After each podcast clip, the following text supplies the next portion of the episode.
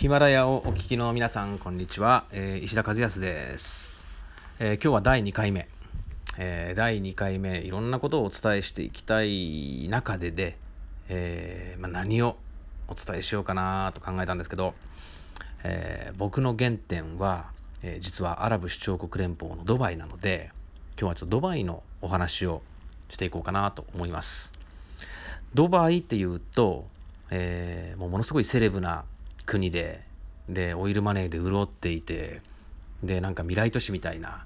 えー、そんなイメージを抱きの方多いと思うんですが実はドバイでは、えー、石油は取れないしでドバイというのは国でもないしでまあ石油が取れないんでオイルマネーの金持ちが、まあ、潤っていて無駄遣いしているわけでもなく、えー、実はものすごい貧しい漁村だったんですね。えー、もう今からいつだろう。もう3040年前ぐらい。今から40年前というのは、えーまあ、1980年ぐらいですか。70年代も終わりの頃、えー、世の中ではオイルショックという事件がありましたね。でその時、まあ、オイルショックっていうのは石油消費国にとっては、えーまあ、地獄のような経済だったんです。で逆にオイル石油産出国にとってはまあ、天国のようなもう寝てでもお金が入ってくるという、えー、しかも石油が高い値段に暴騰して、えー、ものすごい時代だったんですよね。でその時に、まあ、ドバイというのは国ではなくて首長国で、えー、アラブ首長国連邦を構成する、えー、7つの首長国のうちの1つがドバイドバイ首長国でドバイを取り囲む、えー、中東の国々っていうのはもう世界有数の産油国でもうものすごいオイルブームにもう湧き立ってたんですね。ものすごい盛り上がってました。サウジアラビアアブダビクウェートイランイラクオマーンカタール、えー、いろんな国々が、まあ、ドバイを取り囲む、まあ、たくさんの産油国天然ガス国があって、まあ、そういった国々っていうのはその70年代終わりの頃もうものすごいオイルブームだったんですね。でドバイというのはそのオイルブームをいち早く投げ捨てました。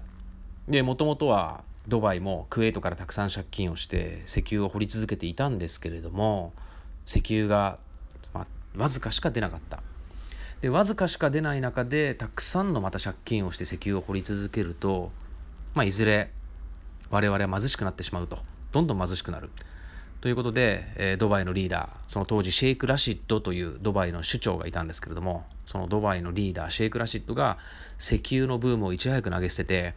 えー、ヨーロッパとアジアとアフリカの大陸に挟まれたちょうどアラビア半島というのがものすごい地の利のある場所なのでもう貿易の十字路として世界中からいろんな企業を誘致してここを世界の中心にしようということでビジョンを掲げるんですね。それで外国の企業や外国人が仕事しやすい環境づくりえ生活しやすい環境づくりえそういったのをもう40年近くずっと推し進めてきたのがアラブ首長国連邦のドバイなんですね。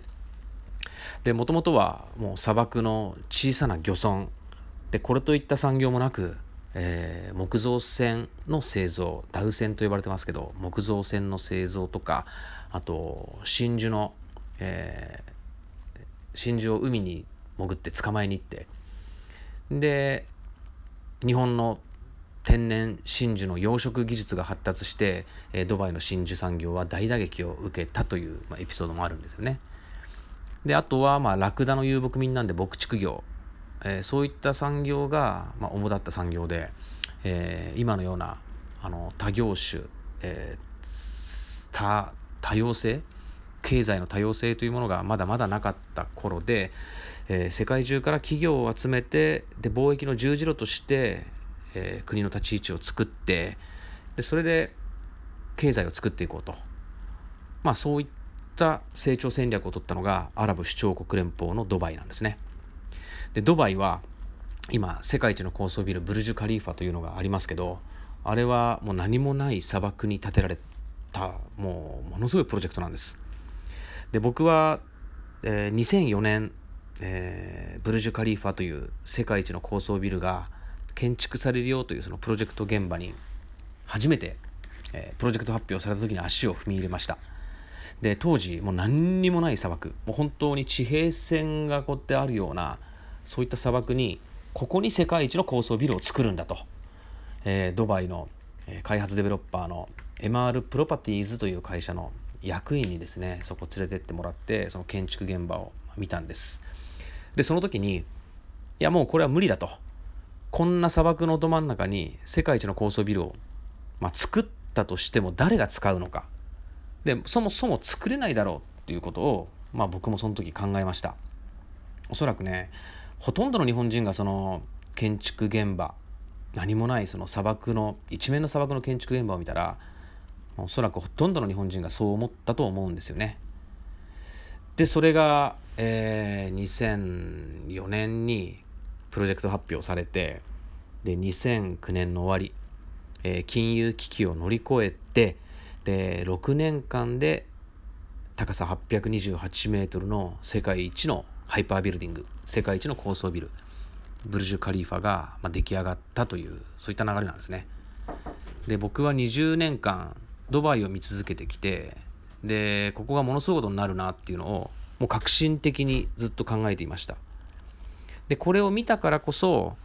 夢を現実に変えるっていうことがものすごいこの大きな力を生み出すんだなってことを痛感しています。でドバイのブルジュ・カリーファの入り口には From Vision to Reality っていうそういったあのドバイのリーダーシェイク・ムハンマドの言葉が飾られてるんですよね。それを見るとね人間やってやれないことはないってみんな思うはずなんですよ、えー、そういったまあ現場をまあ20年近く、まあ、ずっとあの街を見てきたからこそ日本人がもっともっとこの本気を出して動くべきなんじゃないかなっていうことを、まあ、常々、まあ、感じています。ドバイがやってきたことは何もない小さなもう砂漠の田舎町から世界有数のもうロンドンニューヨークに肩を並べるぐらいの国際都市に短期間で変貌してしまったっていうのが日本人が今足りないその行動力を育む上でものすごいこの励みになる街だと思うんですよね。でそういうところにちょっと一人でも多くの人に、えー、見ていただきたいと思っています。えー、ドバイの情報なんかはこれからもまあ、どんどん発信していきますので、えー、皆さんどうぞお楽しみにしていてください、えー、今日はドバイの触りの部分だけお話ししましたけどここの街と関わってきた、えー、僕の経験とか、えどんな人と会ってどんなことを話してきたのか、えそういったことがこれからどんどん発信していきたいと思っています。第3回目以降もどうぞお楽しみにしていてください。それでは今日はこの辺で。さようなら。